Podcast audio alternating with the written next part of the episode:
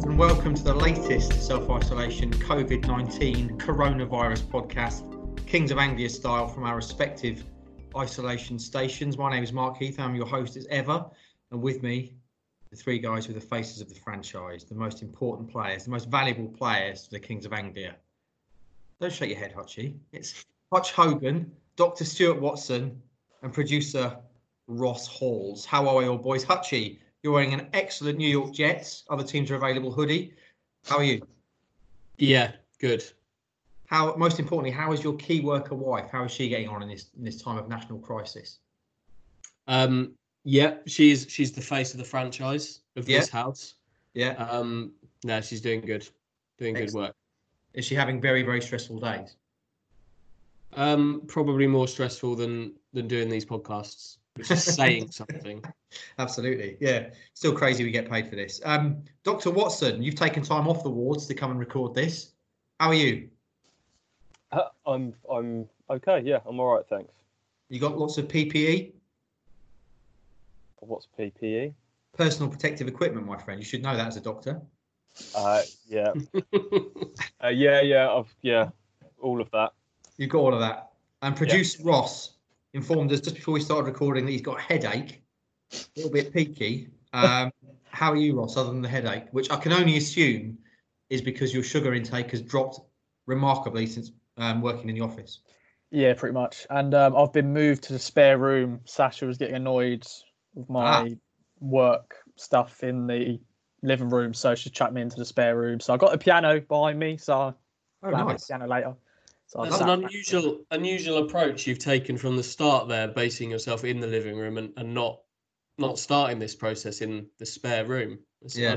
because the spare room was basically full of junk. And basically, Sasha spent most of this morning clearing that junk to say, This is where you're going to work from now on. Because she was getting annoyed. That's nice. So she's cleared you a little office space there, Roscoe, is what she's Yes, she done. has. She has. So, yeah, it's not bad. Can you So- play us anything on the keyboard, Ross? Um, well, Is it your keyboard? No, Oh, I'm just going to play answer- one. If the answer's no, then I just wanted to play it. okay. Did you hear that? Could you hear that? No. No. Oh, there we go. Yeah. So you don't play it. Who plays it then? No. Sasha plays it. No, I do as well. You do. Okay, cool. But um, let I'll give you give me give me another week, and I'll uh, have a proper good live podcast. Uh, Mozart's on. That's all. Yeah, standard. That's that's all right. Easy. Excellent, with a little bit of a producer Ross spin.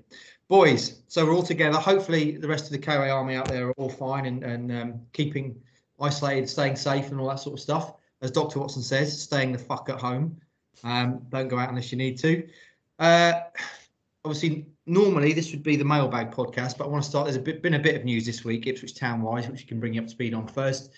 Stewie, um, was it yesterday? I've totally lost track of days. It's like Christmas, isn't it? That Christmas period. Um, I think it was yesterday. Town announced that um, season tickets, basically payments are still being taken, and also looks like a lot of the non-playing staff are going to be furloughed, as a lot of teams are doing. Just um, just brings up to speed on that before we dive into the mailbag.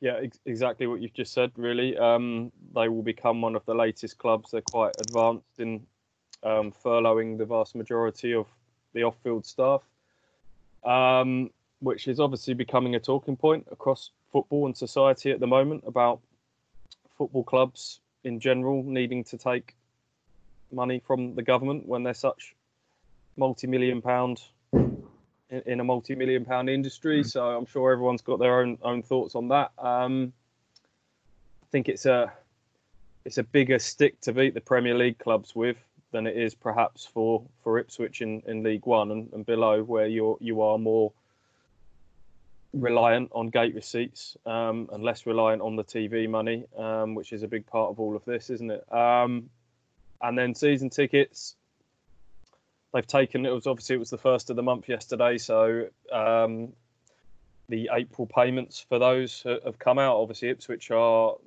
one of a few clubs that do 12 month interest free direct debit just to spread the cost of your season ticket. So, had you paid up front at the start of the season, Ipswich would have your money anyway for the season. Um, so, the fact that at the moment the plan is still to finish the season and to finish it in front of supporters, they're kind of in a position really where they they had to kind of take that money. And I know it's a difficult situation because there will be some people that that desperately need that money at the moment. Um, but Ipswich have taken their directive from the EFL, and I can understand their position on it at the moment. Um, until we know exactly what's going to happen with this season, they, they kind of had to take that payment.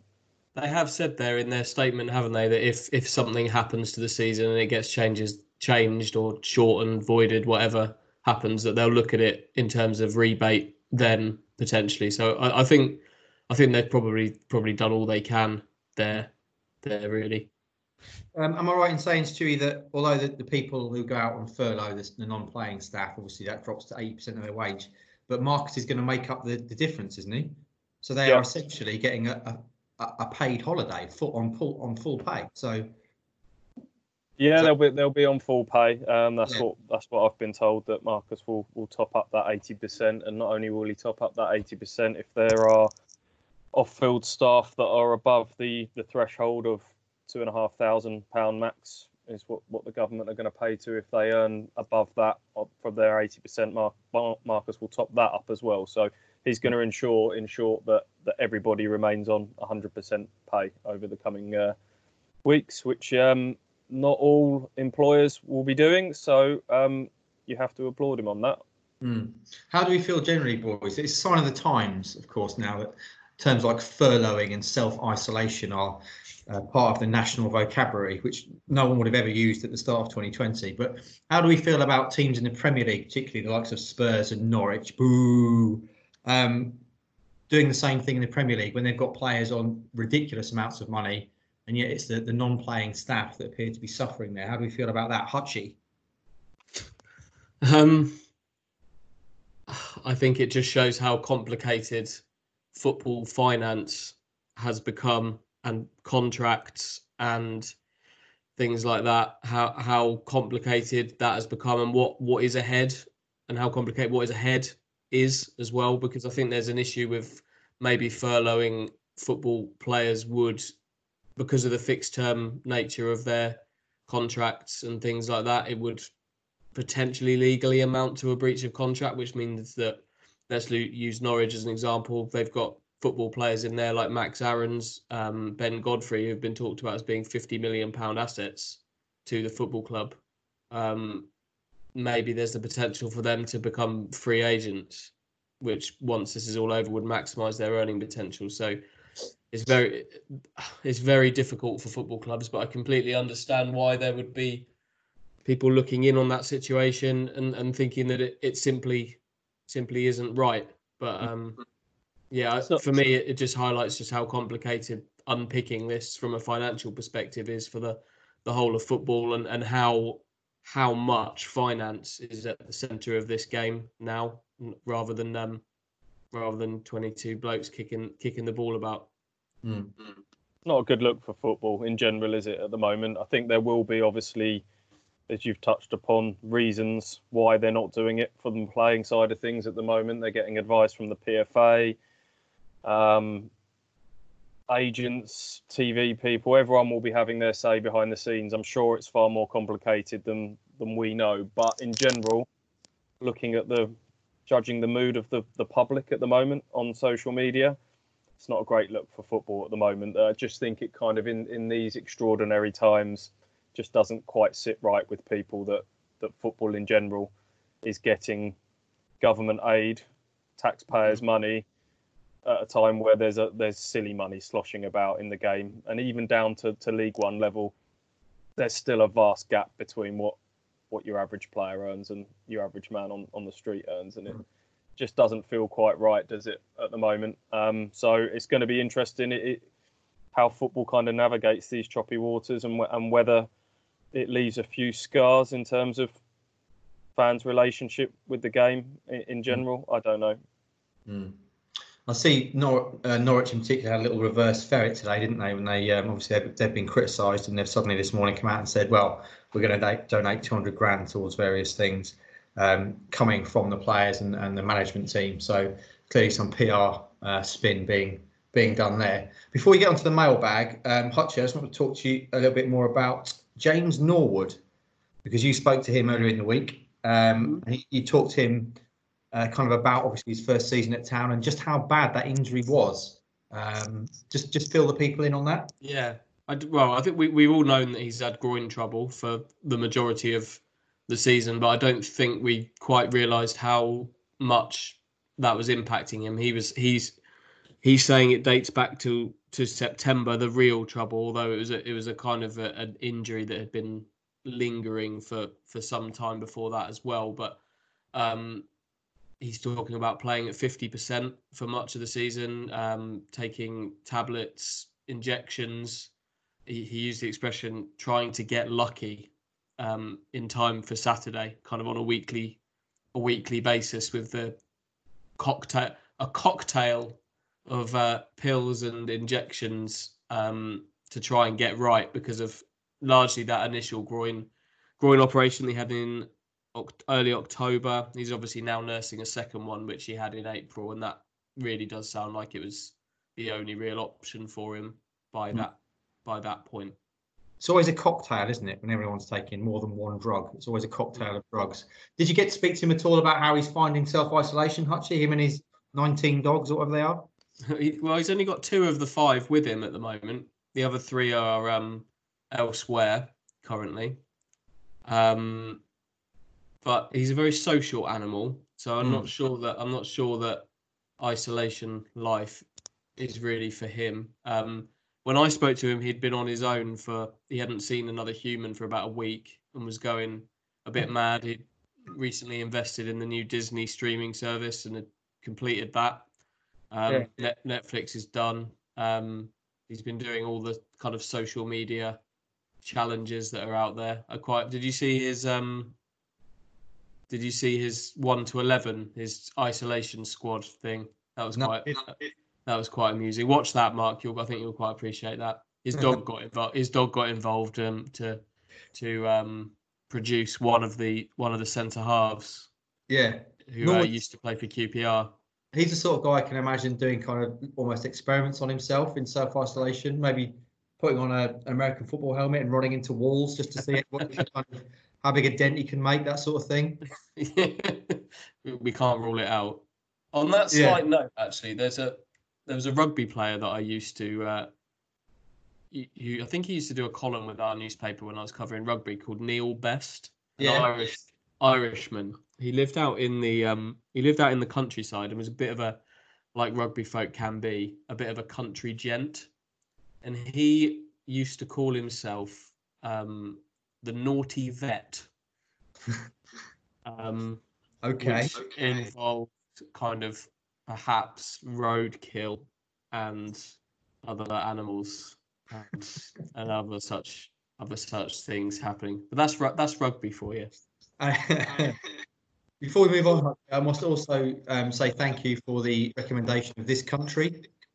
We've um, we've been binge watching that, and it's been tremendous. We're almost at the end of the uh, the third series now. Um, it's It's been really okay, isn't it? Yeah, I like all it. right. Consider it's very much a nod to The Office in there, isn't it? Yeah. The fact that that Kurtan is basically a, a carbon copy of Gareth from The Office. Um, but yeah, it's good. So if, if you're looking for stuff to add to your isolation list, definitely watch that. Um, I'm hearing a lot about this Mad Tiger King thing as well on Netflix, and obviously Sunderland Till I Die is out yesterday. Was it? I've lost I total. watched track watched days. first half of that. Yeah, Yeah, it's good. Roscoe, you've watched it as well. Is it good? Sunderland Till I Die. Yeah, watched three episodes so far. And yeah, You- it's uh, You were saying Jimmy Walker's in there, the town. Jim Walker, Yeah. uh, Tomas Holy uh, Yeah. sees a penalty go against him. um, and then someone do a nice little cameo with Jaffa Cakes, which I thought was a nice little amusing bit. So, yeah, That's Add- your add that in. Yeah. Yeah. Right then, shall we um shall we get on to mailbag? Hutchie, last week when we did this mailbag pod, I realised that I didn't ask you to sing the song, which meant we denied the listeners slash viewers on YouTube from seeing your face. Um and how how delighted you are when you do the mailbag song. So would you be willing to do that for us live today? I'll do it. I'll do that. For, I'll do that for you, Mark. Excellent. Which which key would you like it in? Uh G minor. Yep. Yep, we got that one. Yeah. Mailbag, mailbag. It's time for Mark, Andy, Stu, and Ross to dip into the mailbag. Stuart Watson. Doot, doot. There we go. We're up and running. Right then. The first question in this week's mailbag comes from Harvey Davis, friend of the show, the Sweet Welsh Prince, number four, I think he is. Harvey kicks us off with a football question, which is interesting. Um, he says, with Norris returning to Wolves this summer and it being unlikely we'll re-sign him, is there a shout for Harry Wright to be number two next season? Clearly highly thought of. Roscoe, I'm coming to you on this first because you've probably seen most of Harry Wright. Harry Wright is the backup goalkeeper. How comfortable would you be with that? Uh, he's been he's been injured for most of this season, so uh, I think he's still too very raw. Really, Yeah. still young, really. Um, but then when when are you ready? You know, goalkeeper is a weird situation because goalkeepers can go on until they're forty. But um, I think he's definitely got ability, but I don't know if he's ready just yet to play back up. Possibly, I don't know. I think he needs a nice little loan spell out for a season somewhere. So we've got a piss check. What's no? How do you say it, Archie? What? Piss check? Yeah, that, that's you've nailed that. Ross. Shibek. Shibek. Shitback. No, piss check is uh, is like a drugs test, my friend. Oh, oh. But yeah, he, you know, he's he's still possibly he could be a second choice. Maybe he hasn't really had an opportunity to play. He, you know, of course, played in that uh, Peterborough game in the EFL Trophy. So maybe he's looking maybe being second choice. Wait and see. Shibbeck. Shibbeck. Um, boys, Harry Wright is number two. Float your boat. Um, difficult to say because I haven't seen seen loads of him or Przybek, to be honest. Um, Ross is probably right. They probably both could do with a a good, decent loan spell. Very young as goalkeepers. The only thing is, it depends from an Ipswich point of view if they want, if the funds are better spent elsewhere, and you kind of you go with them as a, as a backup and decide that rather than go out and plough more money into a senior loan or signing of a, a backup goalkeeper, that those that money can be used better elsewhere. Okay. Moving on, Nigel G. Friend of the show. Stay at home. He's doing good good stuff with his fish. Number nine, I think Nigel is. He says, Are there any new skills slash hobbies that the KOA lads are working on whilst in isolation? And he says, I'm worried about this next question. Are these skills that can be demonstrated on the video pod, e.g., Stu playing bagpipes, Hutchie Morris dancing? Hashtag please stay at home. Are you, have you um, taken this time in isolation to add a new skill to your considerable bows, boys? No new skills, but I've got a, I've bought something new. that- Yeah. Uh, can I can I show you? Yes. Wait there.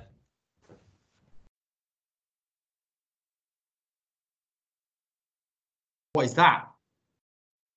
What is that? Uh, is it's very that? sexual. Any What is that? ideas? Hold it up to the camera. Is it a massager? Yep. Ah, okay. I thought it was a sex toy. Sorry. Like a back scratcher. Back scratcher, back scratcher. rub it all over your face. It's great. Is it like a vibrating thing? Yep. It's a ma- it's a massager. Yeah. Mhm. Is it good? It's amazing. Absolutely amazing. Why, where did you find that? What made you want to buy that? Is that something you've always coveted? Um, I bought it for my wife really, but she's barely used it. Okay. I, however, Yeah. I'm all over it. It's great. Whenever we stop at service stations on the way back from long journeys, you can guarantee that Andrew Warren will part with a pound and sit in one of those um, black leather The massage chairs. Yeah. Yeah, he loves them. Are they any good? Yeah, Are they?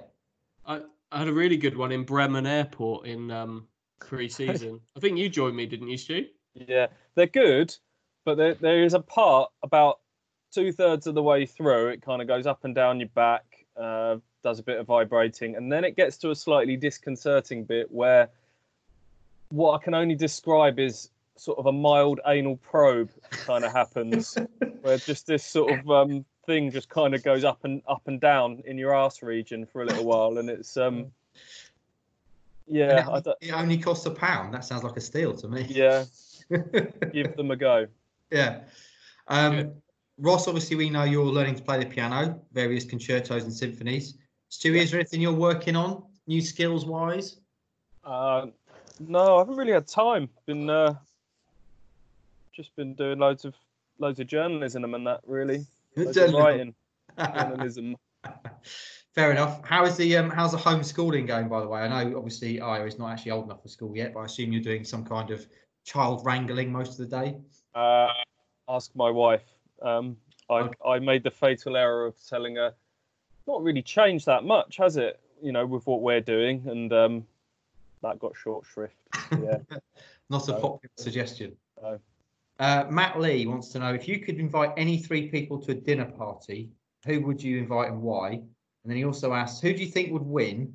One honey badger sized Paul Lambert or one Paul Lambert sized honey badger? Now, the second question, that's obviously going to be a Paul Lambert sized honey badger. The honey badger, even at its small size, can take down lions and scare off snakes and other predators. So one that's Paul Lambert sized is going to fuck people up.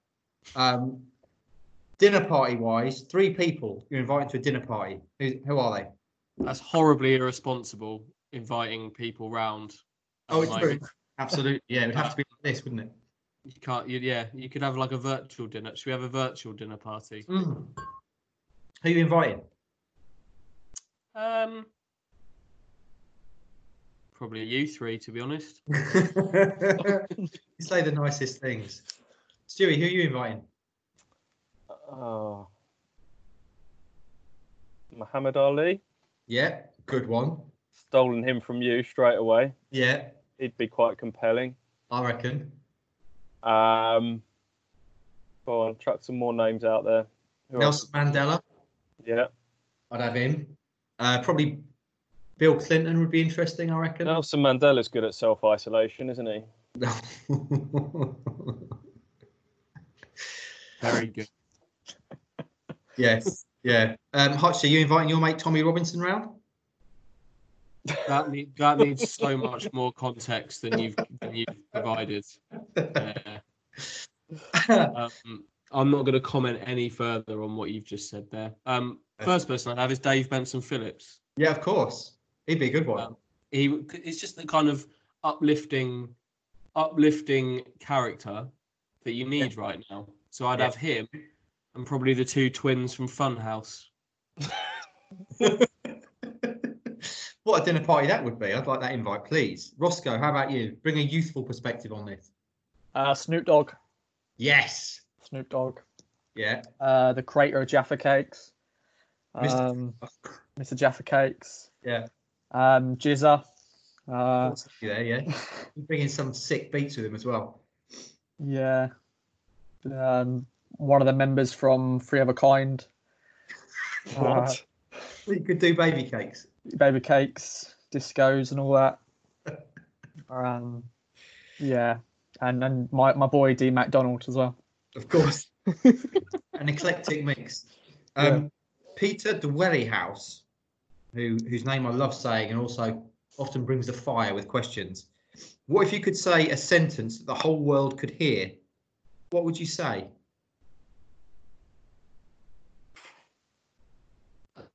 Um, I think I think the doctor has already coined this sentence the whole world should hear, which is stay the F at home, isn't it?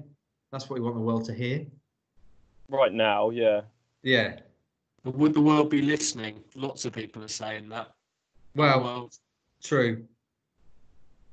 What else would you be saying then? um, I'd be I- saying sorry, carry on. No, no, no, you've got something. Carl. I was thinking aloud. You go. I'd be saying make sure you hit subscribe on your various podcast providers. Leave us a five star review on iTunes. Um, and follow us on social media, Kings of Anglia on social media. Thank you very much, the world. How many followers do you reckon we'd get if you if the whole world heard you say that? How many people would would heed your heed your advice and do it? Probably about four billion, I'd imagine. That'd be good for us, wouldn't it? It would do good business, wouldn't it? Um, George Lee wants to know what is Brenner Woolley really like? Every manager seems to have an issue with him. but he comes across all right to me. Is he a BBC robot or a real person? Stewie, your best mate with Brenner. What's he like? Brenner's a top top man. I've got uh, so much time for Brenner Woolley. We go out for our regular curries. Um, I see that I don't always get to hear his commentary because obviously we're watching the games, but I see the the general thing that's thrown at him is that he he gets too excited about the opposition scoring. I just think he's a You've got to remember that Brenner came on board in the first season after relegation, so he's he's not had a great deal to get excited about over time. You listen back to some of his commentary of some excited moments back then during the sort of the Royal era and the Arsenal game and stuff like that. He gets excited about Ipswich. He cares about Ipswich. Trust me. He's barely missed a game in about more than a decade, 15 plus years. He, he cares about Ipswich. So um, yeah, he's a good he's a good man, isn't he, Andy? Lovely man. I I, I rang him yesterday actually because I missed him because that's that's a man that will make you smile when the when uh, when things are a bit tough. Lovely, lovely bloke. He's got a um a voice like a golden molasses, absolutely dripping with sugar and flavour. Um, does he? Is that is that a voice that he kind of switches into in commentary mode, or does he always sound like that?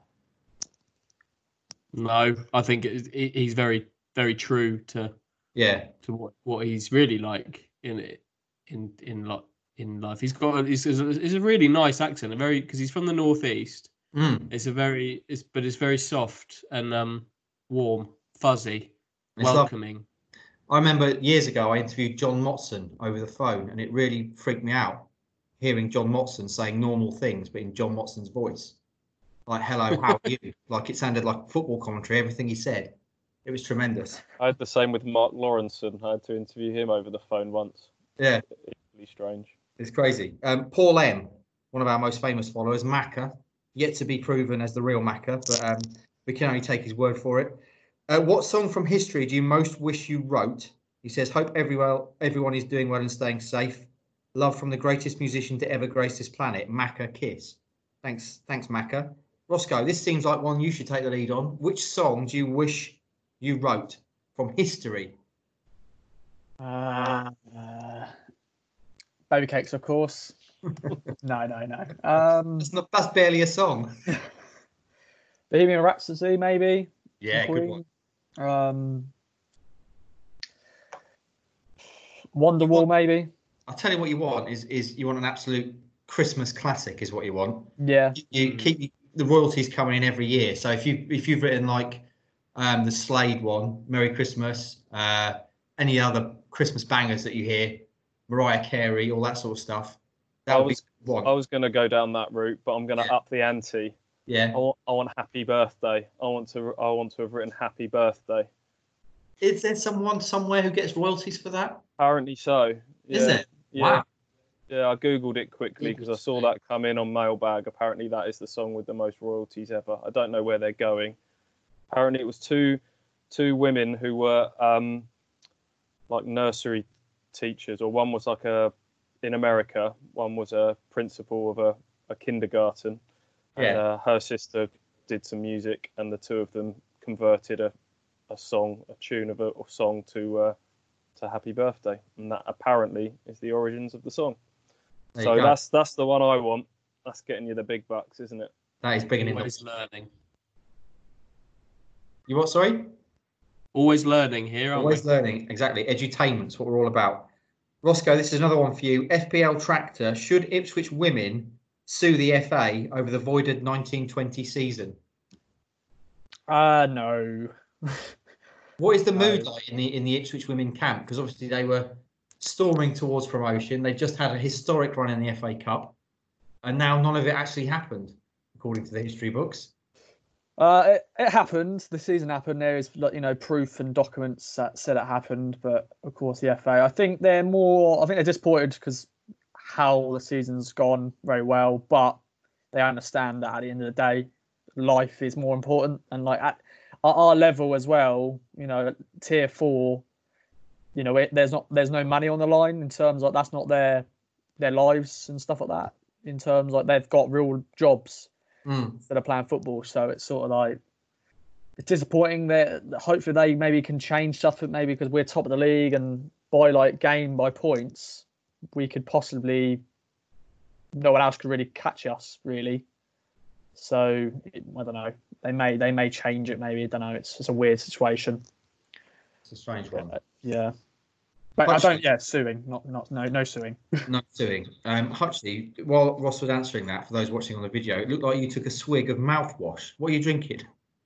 Oh no, that is just a glass of water, but it's tinted. The bottom of the glass is tinted. Okay. It's just water. Looks like It's just an, exa- just an example of the um the classy classy uh, glasses we have here. Ah, very swish at, at Casa del Warren. Um, Martin Code, does anyone know more of the background behind Kieran Dyer leaving the club? He's clearly passionate about town, so it seems unlikely he'd willingly leave without being pushed. And if he was, why? Stewie, you're another one of your top football friends is Kieran Dyer. Is there what what can we say about him leaving town? I assume he means here leaving as the uh,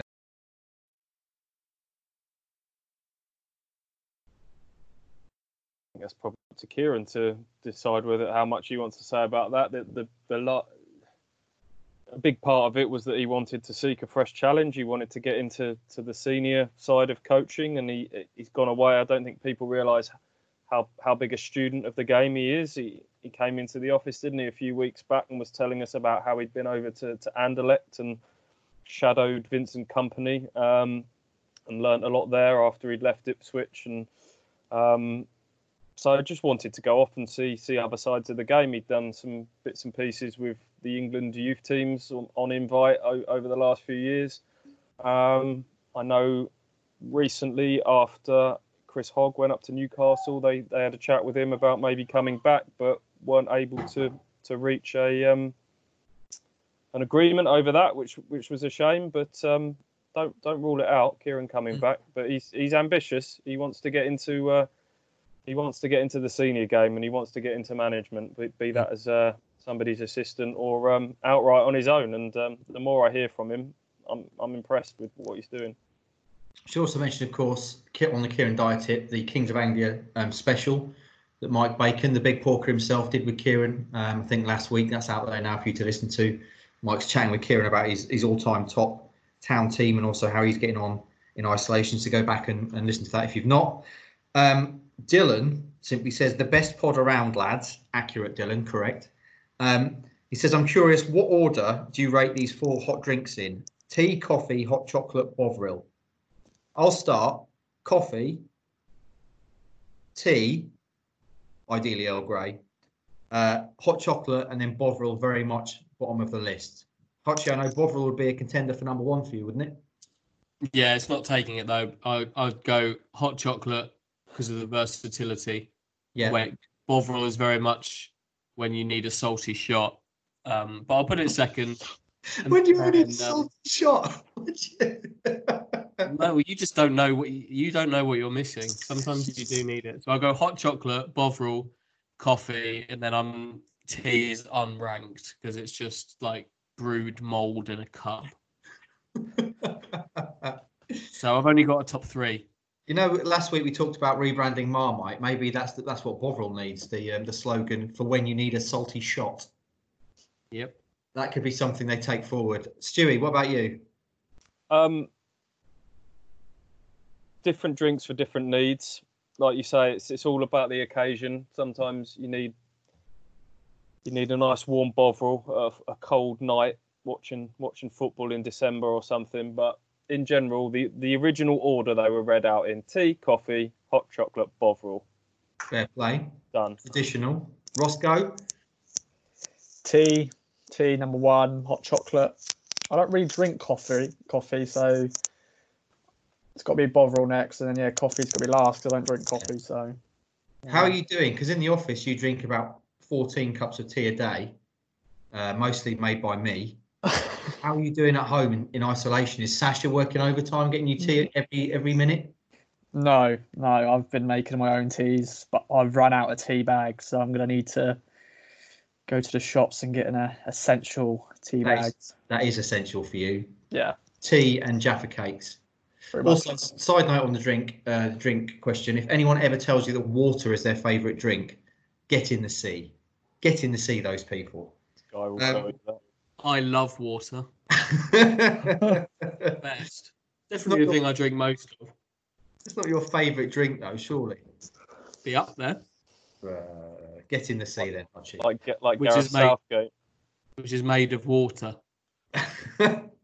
James And- Gulk. and a salty shot. That is the sea. James Gulk. Um, this is one for Gulk. This is one for either you or uh, or Hutchie, Stewie. He says, as I have a vested interest, can you please give a Top Gear style review of the Scarlet Lady? What does he mean by vested interest? Does he know Big Bad Bazza? Don't know. The Scarlet Lady, then, how would you describe it in Top Gear style? Well, the, the best thing about the Scarlet Lady is the um, the button that makes the, the boot go up and down sort of automatically in a ro- robotic fashion. That ne- that never gets boring. Closely followed by the heated seats, which Oh, are yeah. which are which I find really quite useful. Yeah. Um, I've always referred to it as the reverse TARDIS. So it looks massive from the outside, but then when you get in it, it's it's very cramped. Um, Andy suffers from that the most because our driver Barry Kent is not the tallest gentleman, but he he does like quite the relaxed uh, driving position, which ends up with with Andy's knees up around his his ears. it's almost horizontal, isn't it? Um, and but all in all, it serves us well. Um, he's managed to keep the cream leather interior clean, um, which others might not do. Fair play to him on that. It Nice. also has about six different um, driving modes, uh, like off road, and it has like really specific ones like desert mode and uh, various different things. There's all pictures of the different terrain that you take it on, none of which will ever get used. Um, we should have done all of that in some sort of Jeremy Clarkson voice, shouldn't we? But I don't know if I've got that in my locker. No, I'm not. I can't say as I'm a big fan of Clarkson anyway. Uh, and now officially not on Top Gear, of course. Um, Alex Herbert says the fact that Mark has never tried Marmite has been playing on my mind during the lockdown. Instead of the next world record attempt, how about we get Mark trying the yeast, the yeasty nectar he calls it. Good name. We'll see. I don't know if um, if Marmite is is still in shops and whether that can be classed an essential item. So I'll have to see before next Monday. Um, I King mean, Arthur. if, if you're in the shop, you are allowed to buy it. It's not. You don't have to walk. If you're doing a shop, you are allowed to buy it. Even Oh, I'm it's fully aware of that, friend. I just wondered if maybe been a run on it, being as it seems to be this this kind of elixir of life that that people are, are massive fans of. Um, we'll see. King Arthur Pickthorn wants to know if you were given a free Ipswich Town season ticket, where exactly would you want your seat to be and why? Um, well, I we're obviously very privileged to watch football matches generally from some of the best seats in the house, and I, I do prefer to watch games from on the halfway line up pretty high because I just think you get a better tactical perspective of games from there. But if someone was giving me a free season ticket, I would probably go back to being in the thick of where all the fun is and just being in the in the lower north stand and and reconnecting as a fan and joining in the chants and having having a bit of fun and having a beer at half time. It's been a long time since I've been able to do that. So that's what I'd go for. Hotchie and Roscoe, you both were, have been season ticket holders, but if you were given a free season ticket, whereabouts would you want it? Roscoe. Uh, on my old seat, maybe yeah, in the north stand. Yeah. Probably, just get my old seat back, pretty much. Or sit near my nan. She, she she's in the co-op stand, so I'll sit next to her. Yeah. So, yeah. How old how old's your nan Ross? She's still going to the games? 86. Eighty six. How Yeah. is she doing in this in this crisis we're in, Roscoe? Is she okay? Yeah, she's all right. Yeah, she's just keeping isolated. Um, my sister's been doing her shopping for her and leaving them, you know, leaving it on the doorstep and stuff, and uh, neighbours and stuff. But yeah, she's doing all right. She's just, just bored.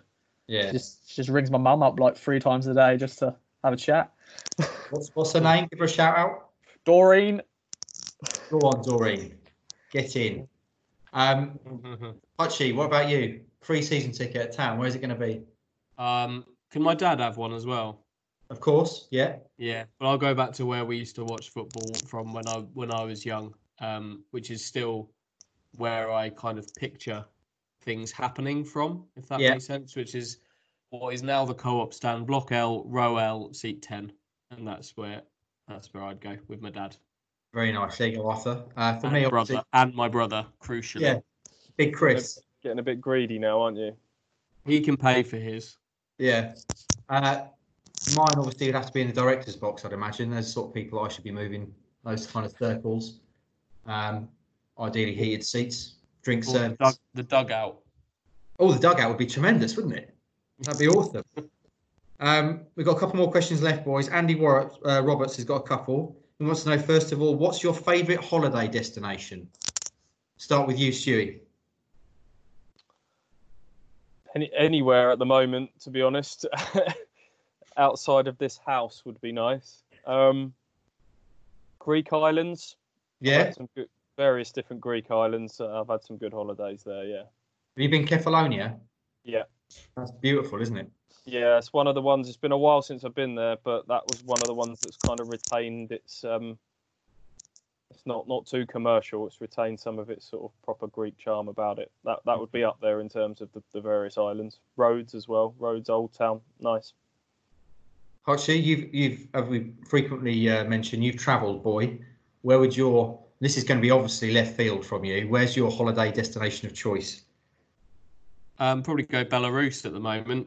They sound like they're having an absolute ball over there, rightly or wrongly, probably wrongly. Have you seen what the Belarus Prime Minister's been coming out with? No. They have there's absolutely no kind of lockdown, no social distancing, nothing. He played in a ceremonial ice hockey match on Sunday night and declared that because they were inside, basically in a big fridge, they would be absolutely fine, and that is where they they'll beat the virus with indoor ice hockey. Amazing. vodka. Well, Vodka will do it.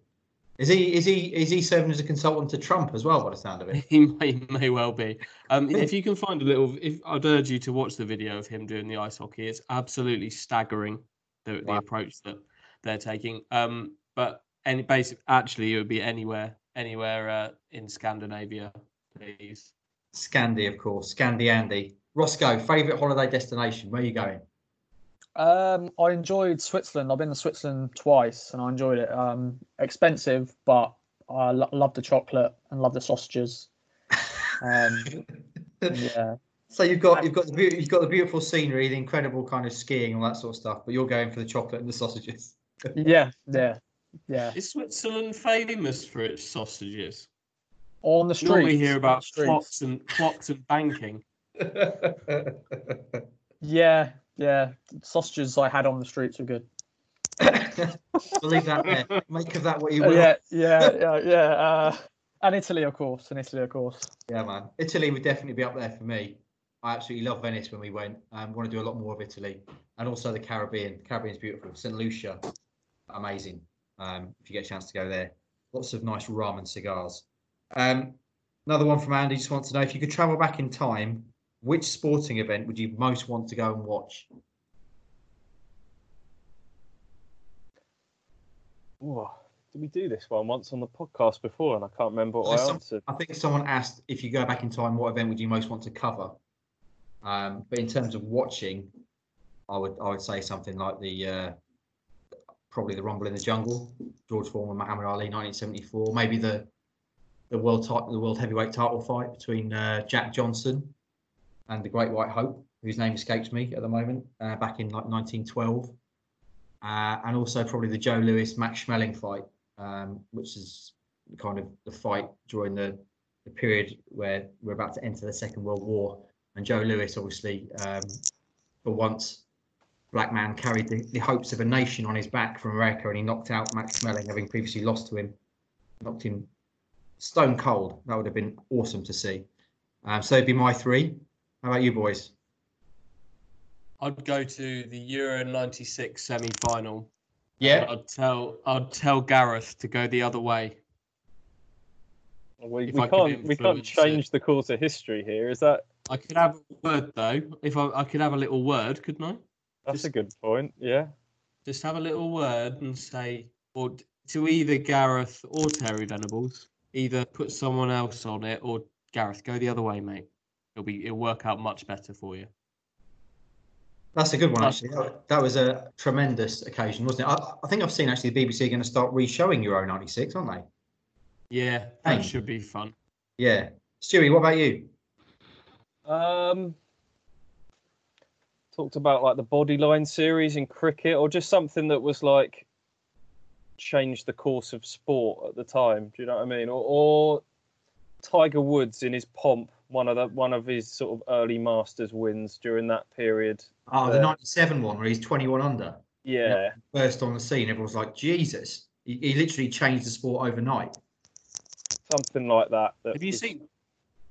Have you seen that Tiger and Phil Mickelson are getting going to get it on soon? Even Yeah. even during this crisis, they're going to go play a round of golf together and be mic'd up for the whole thing. Yeah. Have you seen who's playing with them, Mark? Uh, Tom Brady, isn't it? Yeah, and Peyton Manning. That just sounds dreadful. It'd be fascinating to as long as they're mic'd up. It'd be more interesting to hear what they talk about, I think, than the they actual. did that the first the time, actual- didn't they? They did when they played the first time, and they, they were mic'd up, and the, the chat was just inane bollocks. It was just really dull because neither of them are very interesting.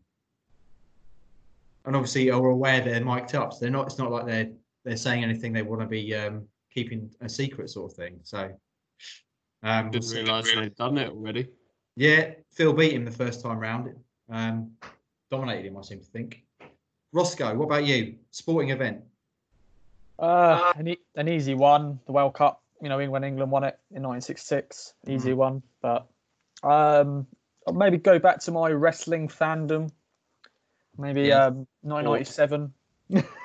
Oh no! What? The Hell in the Cell? Yeah, Mankind chucked off the cell. Yeah. Yeah, That was pretty mad. That was crazy. Um, just dot the i's and cross the t's on the old on one of mine. Um, Jack Johnson fought James Jeffries, um, or Jim Jeffries, uh, in that that famous um, world heavyweight title fight back in 1912. The brilliant book about Jack Johnson called Unforgivable Blackness, which I'd highly recommend about him as a kind of transcendent sporting figure. Obviously, the first uh, black heavyweight champion of the world, and also very very interesting guy. Final question comes from Mr. Game Day, the self-appointed Mr. Game Day, Thomas Seggins, uh, wearer of a fine pair of gloves, and also Roscoe. You did a little my OTFC story with him this week as well, didn't you? Which is available to watch on our Facebook page. Uh, T Segs wants to know: you get to go to a concert, you get VIP, meet and greet, front row, all that stuff. Which singer, band, etc., would you choose and why?